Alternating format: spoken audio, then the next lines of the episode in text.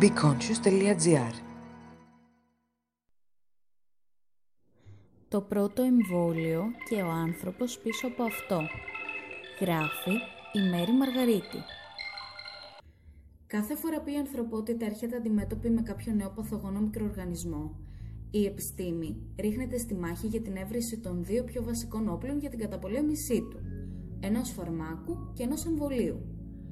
Το φάρμακο είναι απαραίτητο για την ίαση των ασθενών, ενώ το εμβόλιο για την πρόληψη έναντι της ασθένειας. Την ώρα λοιπόν που η ανακάλυψη της πενικυλίνης είναι μια γνωστή ιστορία, λίγοι είναι αυτοί που γνωρίζουν την ιστορία πίσω από τη χρήση του πρώτου εμβολίου, αλλά και τον άνθρωπο που το ανακάλυψε. Ποιος ήταν λοιπόν ο Έντουαρτ Τζένερ και πώς δημιουργήθηκε το πρώτο εμβόλιο; Ο Έντουαρτ Τζένερ γεννήθηκε στις 17 Μαΐου του 1749 στο Μπέρκλι. Κατά τη διάρκεια των πρώτων σχολικών ετών ανέπτυξε ένα έντονο ενδιαφέρον για την επιστήμη και τη φύση, το οποίο συνεχίστηκε καθ' όλη τη διάρκεια της ζωής του. Στην ηλικία των 13 ετών ήταν μαθητευόμενος ενός χειρούργου και φαρμακοποιού.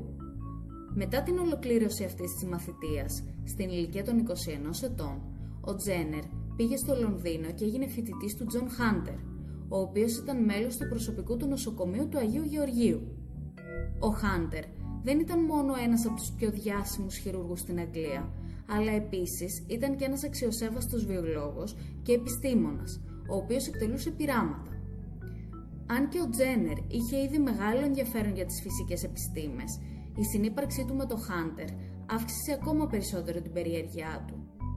Σπούδασε γεωλογία και πραγματοποίησε πειράματα με ανθρώπινο αίμα. Επίσης, μετά από πρόταση του Χάντερ, ο Τζένερ διεξήγαγε μελέτη για το γνωστό πτηνό, τον Κούκο. Εκτός από την εκπαίδευσή του και την εμπειρία του στον τομέα της βιολογίας, ο Τζένερ έκανε σημαντική πρόοδο στην κλινική χειρουργική, ενώ το 1773 επέστρεψε στον Μπέρκλι για να ασκήσει την ιατρική.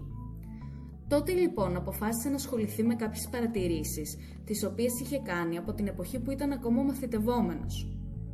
Ο Τζένερ είχε παρατηρήσει πως άτομα τα οποία είχαν μολυνθεί από δαμαλίτιδα, μια σχετικά αθώα νόσο των βοηδών, συμπτώματα της οποίας ήταν η ύπαρξη ποιοδών εξανθημάτων, δεν πάθαιναν ευλογιά. Η ευλογιά αποτελούσε μια εξαιρετικά επικίνδυνη νόσο και μάστιγα στην Ευρώπη κατά τον 18ο αιώνα. Μελετώντας το φαινόμενο, κατέληξε στη σκέψη ότι η μετάδοση της δαμαλίτιδας από ένα πάσχον σε ένα υγιές άτομο θα μπορούσε να ενεργήσει ως προληπτικό μέσο κατά της ευλογιάς. Έτσι, στις 14 Μαΐου του 1796, μόλυνε τον 8χρονο James Phipps, γιο του κυπουρού του, με πίον, δαμάλιο λίμφη, από το δάχτυλο μιας βοσκοπούλας, η οποία είχε προσβληθεί από δαμαλίτιδα. Το αγόρι παρουσίασε λίγο πυρετό και τοπική διαποίηση, πίον στην περιοχή της μόλυνσης, τα οποία πέρασαν γρήγορα. Ύστερα από 1,5 μήνα, την 1η Ιουλίου του ίδιου έτους, ο Τζένερ μόλυνε το δαμαλισμένο παιδί με υλικό παρεμένο από ασθενή με ευλογιά. Το παιδί δεν αρρώστησε και φάνηκε πως η προστασία ήταν πλήρης. Ξέροντας πως η λατινική λέξη για την αγελάδα είναι βάξα και της δαμαλίτιδας βαξίνια, ο Τζένερ αποφάσισε να ονομάσει τη νέα αυτή διαδικασία vaccination, μετέπειτα εμβολιασμός.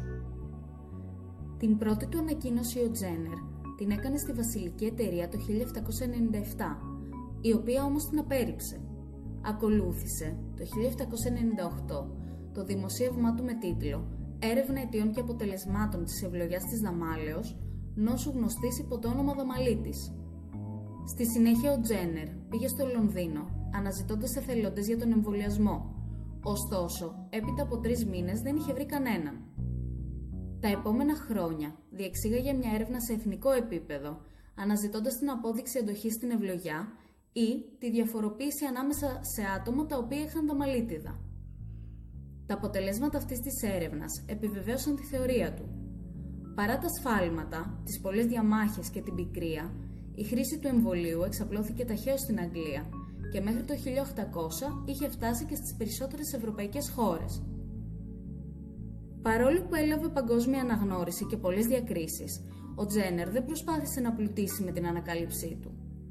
Στην πραγματικότητα, αφιέρωσε τόσο πολύ χρόνο στην έρευνά του, που όλες οι προσωπικές του υποθέσεις και τα υπόλοιπα ενδιαφέροντά του ήρθαν σε δεύτερη μοίρα. Η ζωτική σημασία αξία του εμβολιασμού αναγνωρίστηκε δημόσια στην Αγγλία, όταν το 1802 το Βρετανικό Κοινοβούλιο χορήγησε στο Τζένερ το ποσό των 10.000 λιρών, ενώ πέντε χρόνια αργότερα του χορήγησε 20.000 λίρες ακόμα. Ωστόσο, δεν κέρδισε μόνο τιμητικές διακρίσεις, αλλά βρέθηκε επίσης και στο επίκεντρο χλεβαστικών επιθέσεων.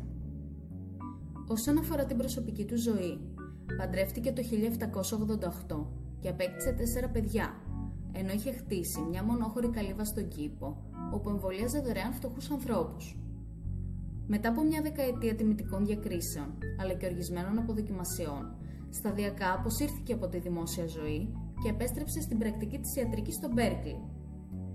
Το 1810 έχασε το μεγαλύτερο γιο του από φυματίωση, ενώ το 1815 πέθανε από φυματίωση και η σύζυγός του. Η θλίψη τον έκανε να κλειστεί στον εαυτό του και να αποσυρθεί περαιτέρω από τη δημόσια ζωή. Στις 23 Ιανουαρίου του 1823 θα επισκεφτεί τον τελευταίο του ασθενή, έναν ετοιμοθάνατο φίλο του. Πεθαίνει στις 26 Ιανουαρίου του 1823 μετά από ένα μοιραίο εγκεφαλικό επεισόδιο και κυδεύεται δίπλα από τους γονείς του, τη γυναίκα του και το γιο του. Παρά τις πολλές δυσκολίες τις οποίες αντιμετώπισε, ο Τζένερ αφιέρωσε όλη του τη ζωή στην επιστήμη για την ευημερία του κοινωνικού συνόλου. Έτσι, κάθε φορά που πηγαίνουμε να κάνουμε ένα εμβόλιο, το οποίο γνωρίζουμε πως δυνητικά μας σώζει τη ζωή, μπορούμε να το σκεφτόμαστε ένα δευτερόλεπτο και να χαμογελάμε.